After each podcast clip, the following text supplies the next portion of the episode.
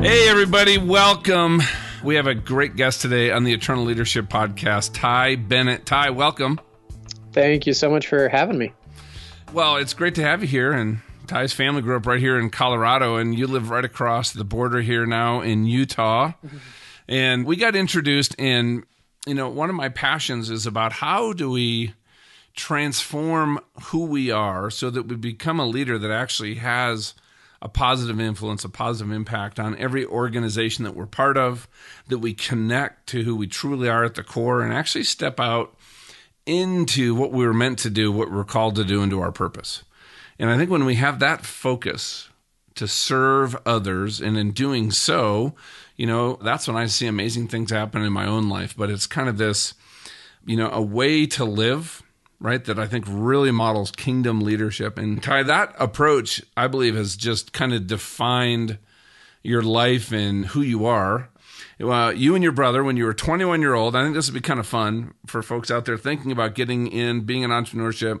You guys started a business that you guys built to over 20 million in revenue when you were in your 20s. Then that grew into 37 countries. And then as you moved into that, right, you had this passion for leadership. You founded your company, Leadership Inc. Um, and you guys can go if you want to check that out. It's leadershipinc.com. There's some just great resources there. Ty's written some amazing books. And, you know, one of the big things you do, well, you were voted, what, 40 under 40 and also what, coolest entrepreneur of the year in Utah?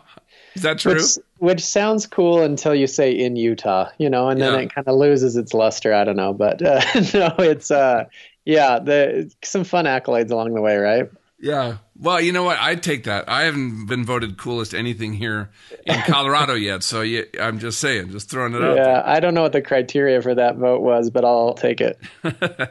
so, hey, as you're listening, guys, Steve uh, or uh, Ty does a lot of speaking, training, coaching, but the way that he and what you're going to hear, you know, just for uh, some credibility, Coca-Cola, Subway, Wounded Warrior Project Blue Cross Blue Shield, Remax have trusted, and it goes on and on, have trusted Ty to come in and work with his people to change their culture, how people lead, to build teams, to communicate better. So we're going to be digging into just some of these great topics. But before we do that, Ty, I'd love for you to share kind of your journey all the way through, you know, starting the company with your brother up through kind of what's led you to today and why you're doing what you're doing now. Yeah, I appreciate that. I love how you kind of framed the idea of leadership because you said it very, very well. And that's how I look at it. You know, I talk about what I've kind of defined as relevant leadership. You know, how do you be an impactful leader in today's world? And yeah. I think that's the point of leadership is to make an impact because I think about the leaders in my life who have impacted me and they've changed my life completely. So before I even started that business with my brother, I think, you know, a couple of leaders that had an impact on me and helped shape things.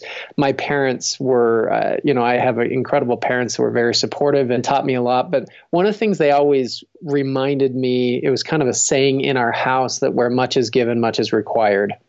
And I think, you know, I feel like I've been blessed in my life. I've been given some talents and I've been given you know abilities to be able to to do good things and opportunities to do that. And so i've always felt this you know even from a young age this like fire in me to go and make an impact in the world. And i the only thing i could say it's based on is you know my parents kind of encouraged that and they pushed that. And and then i before my brother and i started our business at age 21 i had a unique experience for two years from ni- age 19 to 21 i served a mission for my church.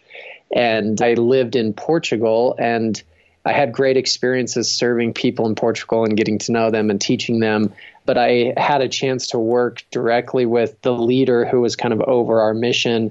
His name is Ulisses Soares, and he was an incredible leader who led with love and who taught me how to really lead as much by his teaching as by example. And so, you know, I tried to bring that in as I came home and my brother and I were both studying entrepreneurship. We both had this desire to be entrepreneurs. we started a business together and we had some great mentors that uh, you know some family friends that had been successful that kind of took us under their wing and taught us and coached us along the way and i think all of those things are extremely important you know today i still have coaches and mentors that i reach out to on a regular basis you and i at the beginning of this before we started to record you were telling me about a mutual friend mark sanborn who's been a great mentor. And I think those finding those people in your life and and you know what? The truth is sometimes those mentors come by way of a podcast like this or by way of books or by way of whatever it is. I actually was writing this morning about with my kids yesterday we set up a I put together a summer reading library and an incentive program for them to read personal development and leadership books. And they make a little bit of money what if they have to read it and then they're going to record a video review of that book and then I'm going to post it just share some content introduce people to some books. But more for what they're going to get out of it right? I think those habits of constantly developing yourselves and searching learning and mentors for me were established at a young age and it's been so helpful in the process and I want to back up. I love what you just said. So, could you share for your kids what books you put on that list they could choose from? Well, you know, I'm a little bit narcissistic, so I put my own books in there. Uh, yes, good man. so Mark Sanborn, who we just mentioned, his book, The Fred Factor. Yep. To be honest, I went through and I was picking out books that I think are foundational, but they're also short enough for like my kids are eight, ten, and thirteen, and so the eight and ten year old you know the eight year old specifically was like uh, you know that's a huge book and so trying to find some that were easy reads, but kind of story based. I grabbed a lot of parables. So I grabbed The Go Giver by Bob Burg and John David Mann. Yeah, I love that one. Great book. I grabbed a couple of John Maxwell books, Developing the Leader Within You, Developing the Leaders Around You. I grabbed a book by a friend of mine named Phil Jones, Exactly What to Say. Oh, yeah. That's a great book. We had him on the podcast. He's nice. fantastic. Yeah, he's a stud. And it's simple, easy read, but uh, lots of great content in there. I grabbed a book by my friend Don Yaeger called Greatness. He'd be a great guy for you to interview as well. Um, he used to write for Sports Illustrated, has interviewed athletes all over the world, and took 16 traits that he got out of those interviews, those athletes, that as he's asked them, you know, why they succeeded when other people didn't. I grabbed the book The Last Lecture. I grabbed the book Love Does.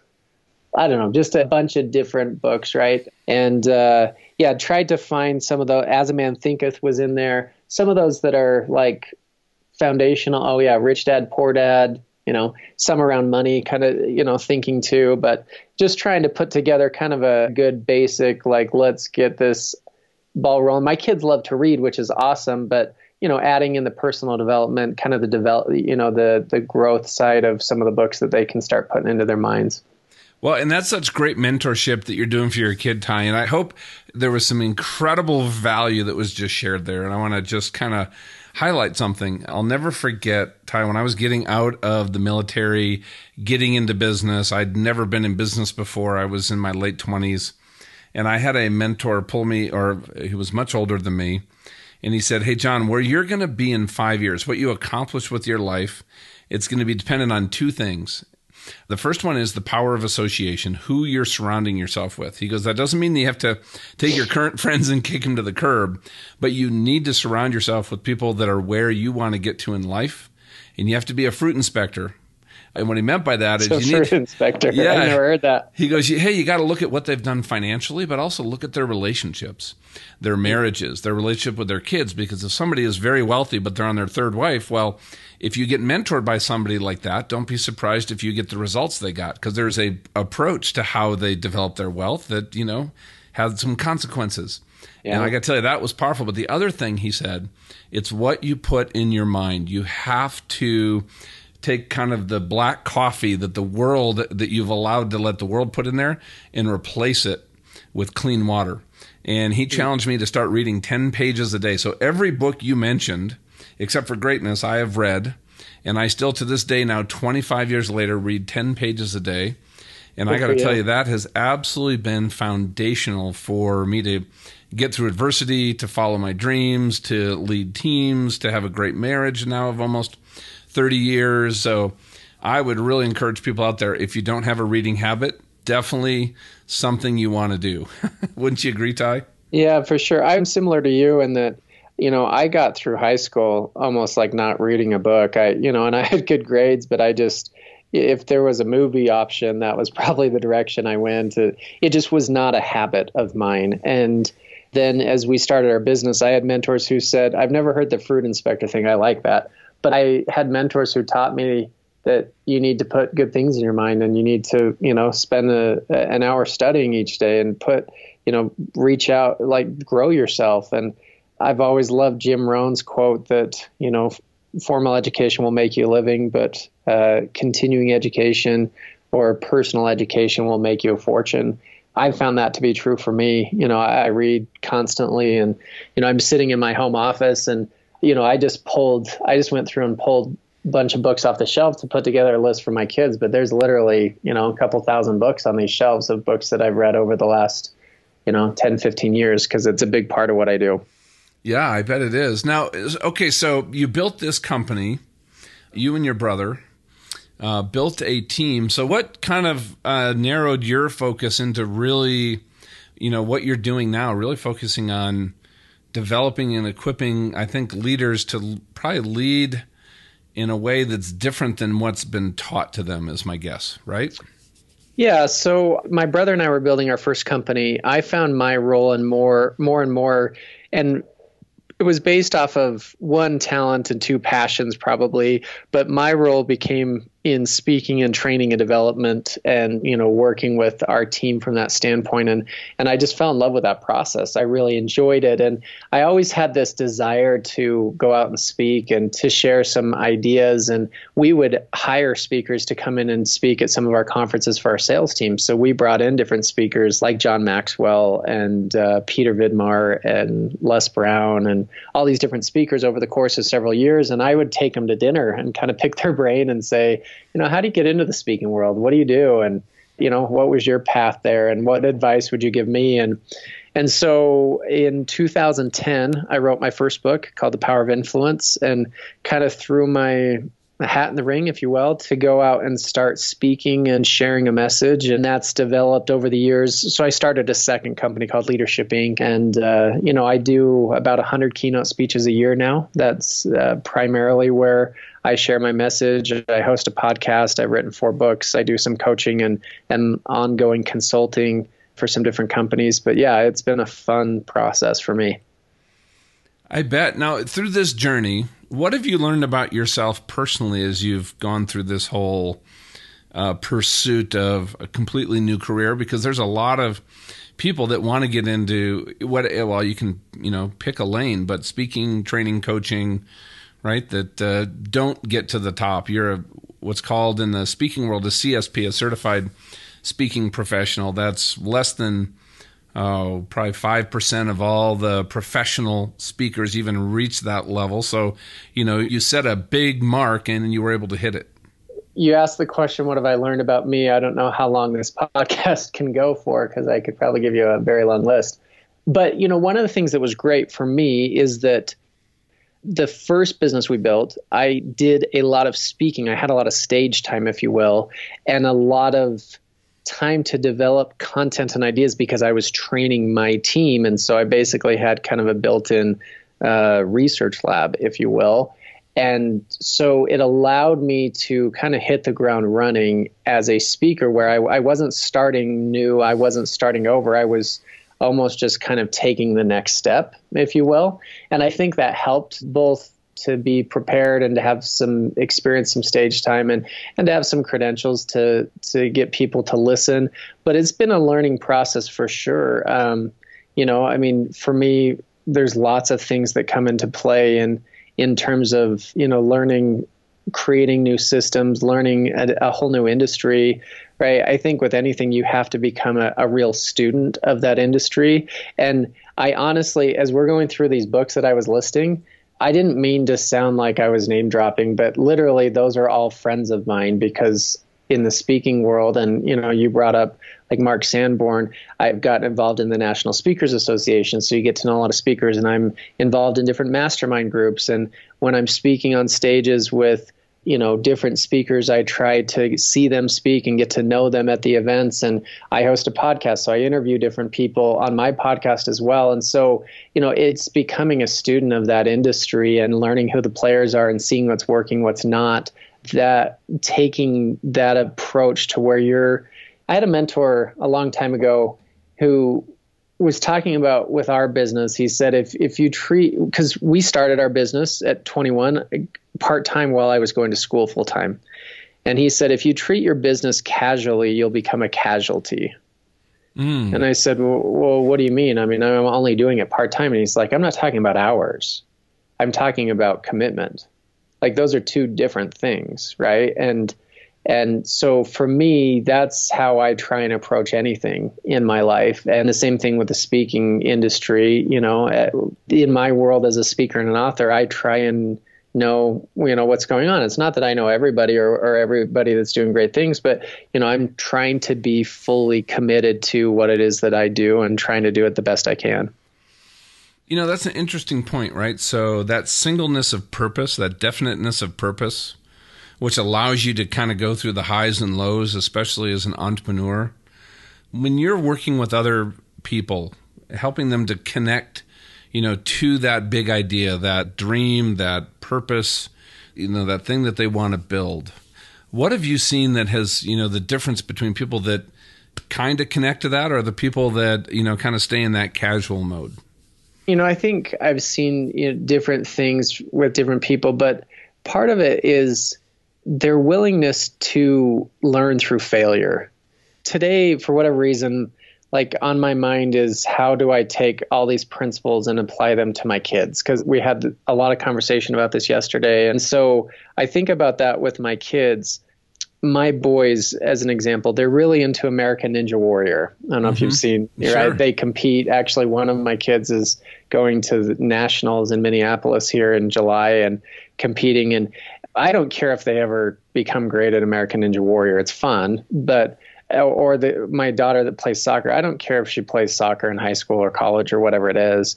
But what I do care about is that they learn how to push themselves and when they fail, know that failure is part of the process and that doesn't stop them, but they learn from it and adapt and changing it better.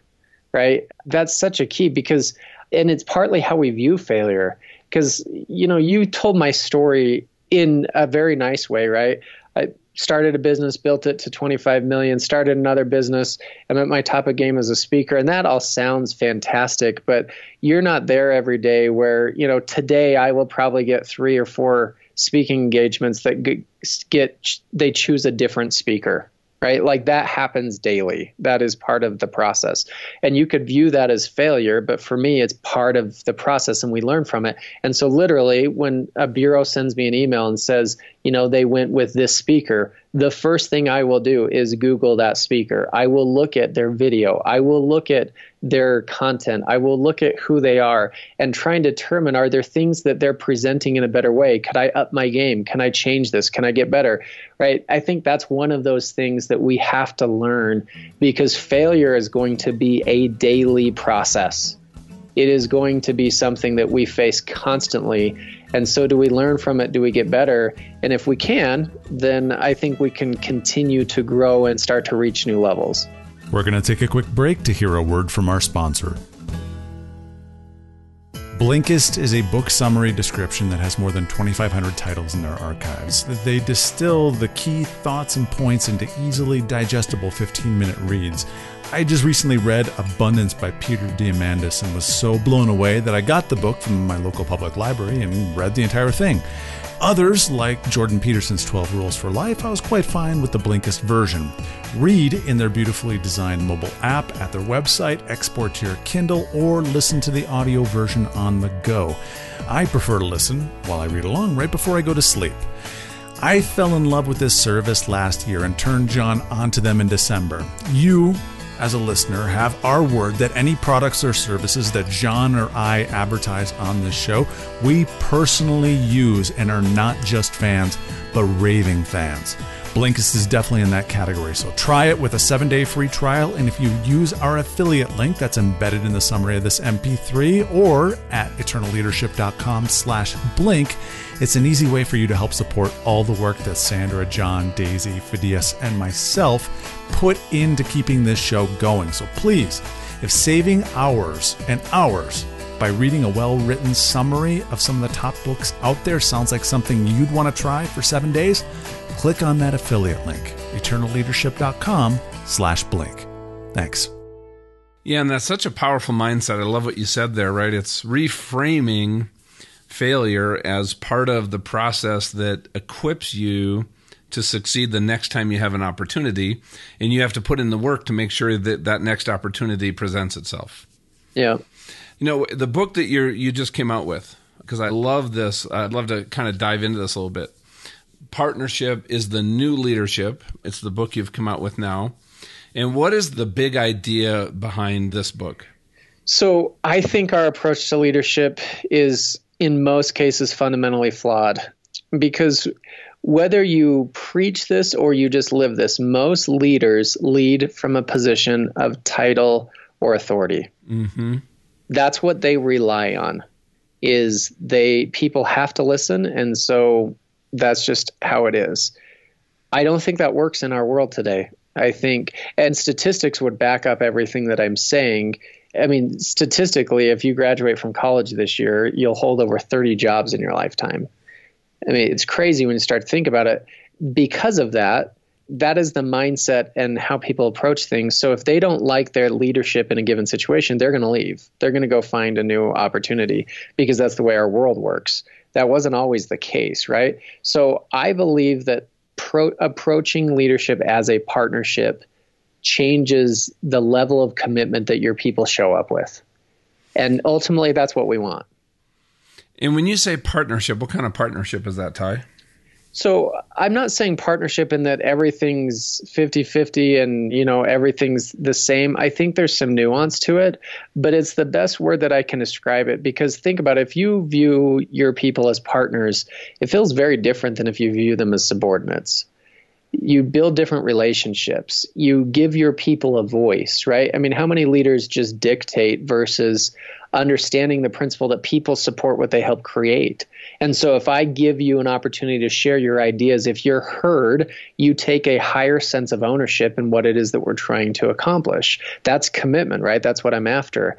I think that partnership is about leaders getting in the trenches with their people I don't think that it's possible for you to be extremely effective on an individual level and understand what's holding certain people back on your team unless you actually dive in with them. And so the hands off approach to leadership just doesn't really work in the world that we live in. So I think there's nuance to it, but I think partnership, it's an approach where you are trying to create a situation where you're fully committed and your people are fully committed. And because of that, as an organization, you can move forward. That doesn't mean that there's not delineation in roles or that there are specific things that you do that other people don't do. And you may have that position and title, and there's things that go along with it. But do your people feel a connection to you? Because I promise you, they show up differently if they do.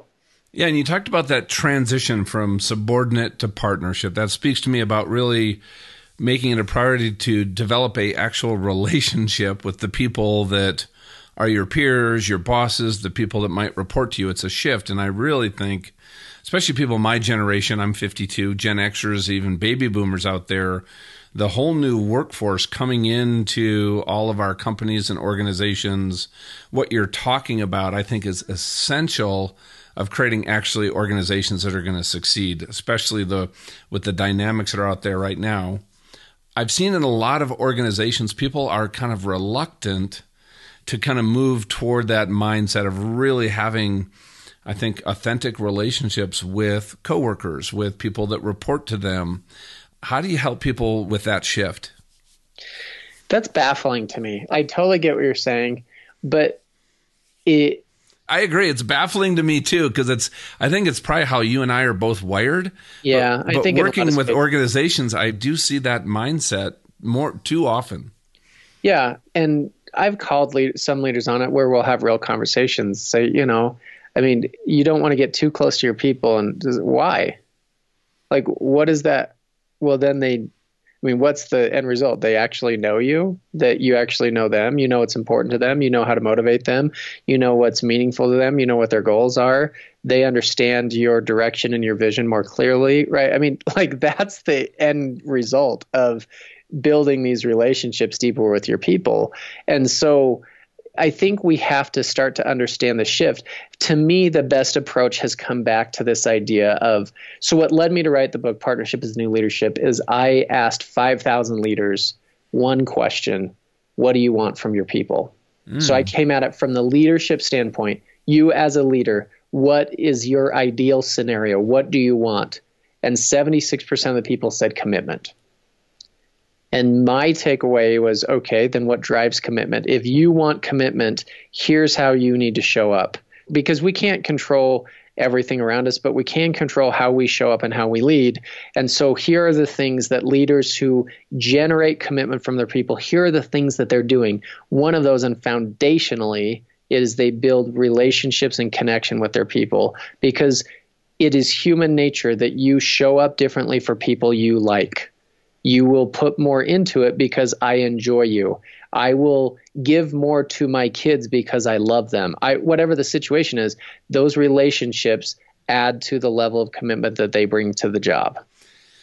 And you know, how does that work in an environment where you have so many people with different backgrounds, different personalities, different mindsets that you're leading, right? There are some people that are easier for us to love, let's for say. Sure. And there's others that are, you know, for maybe how I'm wired, it's really challenging for me to have that same approach with somebody else. So, you know, if you just describe and say, "Hey, okay, I want more commitment. I'd like to build some relationships." There's some people in my world that, man, it's been a struggle for me yeah. And so I think a couple of things. I think we have to recognize that leadership is individual, it's not collective, right? And you hit the nail on the head when you said you look at a team and you don't have 25 people on a team, you have 25 individuals that make up a team. And each of those individuals are very different. And those relationships are on an individual basis, right? So you've got to reach out and try and connect individually with those people as much as possible. And there are inevitably going to be some people that you connect with easier. They're more like you. You have common interests, you know, whatever the situation, your personalities mesh, those things happen. I do think that as a leader, it's important for us to put in the effort into as, those relationships that may not be as much, recognizing what they are. But one of the things I teach leaders is to invest in your people. Now, I don't mean that from a monetary standpoint. I think investments often are simple and easy things, but it's reaching out in ways that are meaningful. It's going above and beyond. And I challenge leaders that I work with to invest in one person every day, to consciously make that uh, here's who I'm going to invest in. What I would tell you is if there's people on your team who you know that you maybe don't connect with as well or you struggle to is that you have to make a conscious effort to invest in them maybe even more.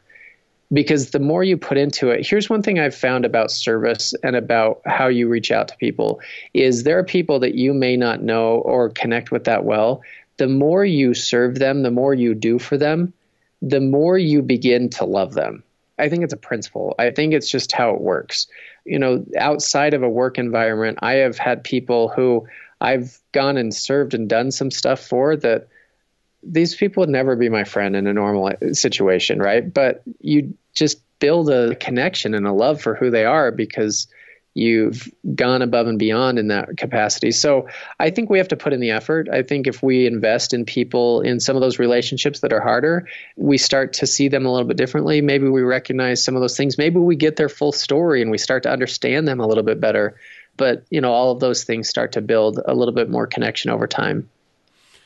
Yeah, and in doing so, I think people underestimate the influence and the impact you can have on an organization when you actually start to change personally. Because I believe that inner game is completely determines that outer game, whether it's For tangible sure. business results, your relationships. Are people excited to come into work on Monday morning because they know you care? One of the things that you stated, and I'd love for you to unpack this, is that transformation doesn't occur without leadership. And when you said that, what kind of transformation are, are you uh, referring to? Well, I think you could probably take it to any transformation. If you specifically look at organizational transformation, I mean, you look at all of the organizations that have changed, grown, developed, who are competing at really high levels, go dive into it. And somewhere there is strong leadership that's driving it. Now, I'm not saying that leadership always comes from the top because sometimes it doesn't. But there's strong leadership that is driving that and a level of commitment that's coming out of that. But on an individual basis, on a family basis, right? So it was interesting. My wife has a cousin who came over to visit with her yesterday and she is going through a major life transformation. She's lost almost 100 pounds. She's in this journey of transforming herself. In the process of that, is working on not just the physical but the emotional and some of the things that you know have led to uh, you know some of the place where she's at. But i look at her and to me she's a total inspiration of that is personal leadership. She made a decision to step up and to change and to put in work and to do things that are uncomfortable and to learn and to grow and to expose herself to new mentors and new examples. And that's what transformation is, right? And it starts with that leadership.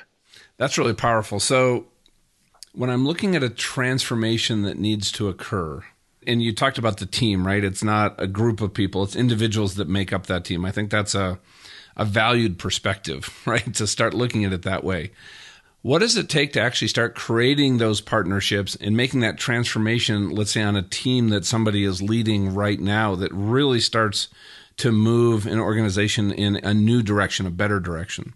I think it takes uh, one of the things, especially when a team feels kind of stagnant. I think a lot of times we're stuck in that situation. I'm sure you've seen this. We've all probably experienced it, where we know change needs to happen, but we're all kind of just we're this is how it operates. This is what we do. This is you know where we're at, and nobody seems to push and change the mold, right? And so we just kind of keep going along. I'm a big fan of having real and sometimes hard conversations, right? I think it starts with that. And there's somebody on that team that has to say, hey guys, is this it? Is this, is this like, do we have more in us? Is this, can we do, and start the conversation to say, you know what, can we change? Can we do this? And, you know, in those conversations, sometimes people are going to come along and sometimes they aren't but I think it gives you then the leeway to start to change individually. And I've often talked to a lot of entrepreneurs who will say, you know, like, my spouse isn't completely on board with this or that kind of thing. And there is a reality to the fact that results speak very loudly. And so there's sometimes that as an entrepreneur, we can only sell the dream for so long, right, to our significant other and at some point we have to actually make money with that business for them to see okay this is going to work right? And it'd be great if that's uh, and I, I give that example because if somebody on that team starts to change and results follow then people see that and they start to migrate towards that because people want results. They're going to see that things are working. If all of a sudden somebody on the sales team changes their approach and they start getting a lot better results and they're selling way more than everybody else people are going to notice and they're going to want to see what's going on and they're going to want to adapt accordingly. And so I would say one is having the real conversations around it, and two is somebody on that team taking the lead and starting to change the approach. And as results happen, most of the time the team will follow. Yeah, you know, if you actually look at, because I've done a lot of study and research on movements, revivals, cultural change, it only takes about 3 to 5% of people to transform an entire culture. People that do take some personal change, maybe solicit some personal feedback, and then incorporate that. Maybe work with a mentor to say, man, I'm struggling with actually making some of these changes to show up a little bit differently. But it doesn't take a lot of people to then influence an entire organization. But the flip side of that, Ty, is it only takes three to five percent of the people in an organization to constantly be throwing hand grenades and hold that culture hostage also. So we kind of have to, you know, encourage the growth side of things and also deal with some of the people that are maybe holding that culture back. What I found, you know, to do that well takes us being open to those maybe not the difficult conversations we need to have with others because those need to occur, but maybe hearing some of the things that we don't want to hear and getting good at actually hearing some of that feedback, some of those crucial conversations. That's hard, right? Because our egos get in the way, and uh, you know it's hard to be receptive to that. But I also think that's a skill that can be learned because I've watched myself at like if I'm prepared for that and really focused on what's important, I'm more receptive. I'm less defensive. I'm you know open to uh, to some of that feedback. But that's not an easy thing because our egos are uh, constantly trying to sabotage us. I think. Yes, they sure are. Now the book is Partnership is the New Leadership, and it's on Amazon. It's on your website. What's your website again? Just my name, tybennett.com. And um, yeah, that's probably the easiest place to go find it. Okay, tybennett.com, and that's T Y B E N N E T T.com. Everybody can connect with uh, Ty, and man, you're on everything LinkedIn, Facebook, Twitter, Instagram you're kind of all over the place. You're you're good at this. So you know, just as we kind of wrap up, Ty, I'd love. What are just some of your final thoughts you'd like to leave with everybody out there listening to the conversation so far? Well, I love the conversation we've been having, and to me, a lot of it comes back to, to this idea that I think you said it basically this way: is that leadership is kind of an inside-out process, right? Jim Rohn probably his most famous quote in my mind was he would say, For things to change, you have to change, and for things to get better, you have to get better. To me, that is the awesome part of leadership. I personally believe that this life, the purpose of this life is about growth. Mm. It's about us becoming more, developing a relationship with God, serving others, connecting, and becoming better that's what I love about leadership is it pushes you, it stretches you, it makes you grow and change and develop if you're going to have the kind of impact that as leaders we should have. And so to me, that's what leadership is, it starts with us. It's an inside out process. And for things to get better, you have to get better. Yeah. And um, what I have found is when people just make that small step forward and they just get a little bit better themselves um, a little bit better taking feedback, working on some of these things that create the personal change.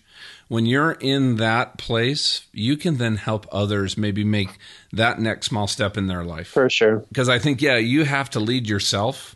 I think to have to be the kind of person that others want to follow because I love John Maxwell's definition of leadership, right? It's if you have a positive influence on other people and the people around you they have to look at you and want to be influenced by you because they know you, they like you, they trust you for that to happen. So I think, you know, unless you're working on yourself, if you're growing and changing, that is going to what's going to allow you to be an effective leader wherever you find yourself.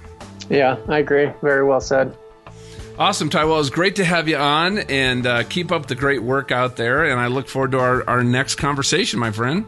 Thank you. Yeah, thanks for having me. Thanks for doing this. You're doing a good thing. Thanks, buddy. You too. All right. Bye.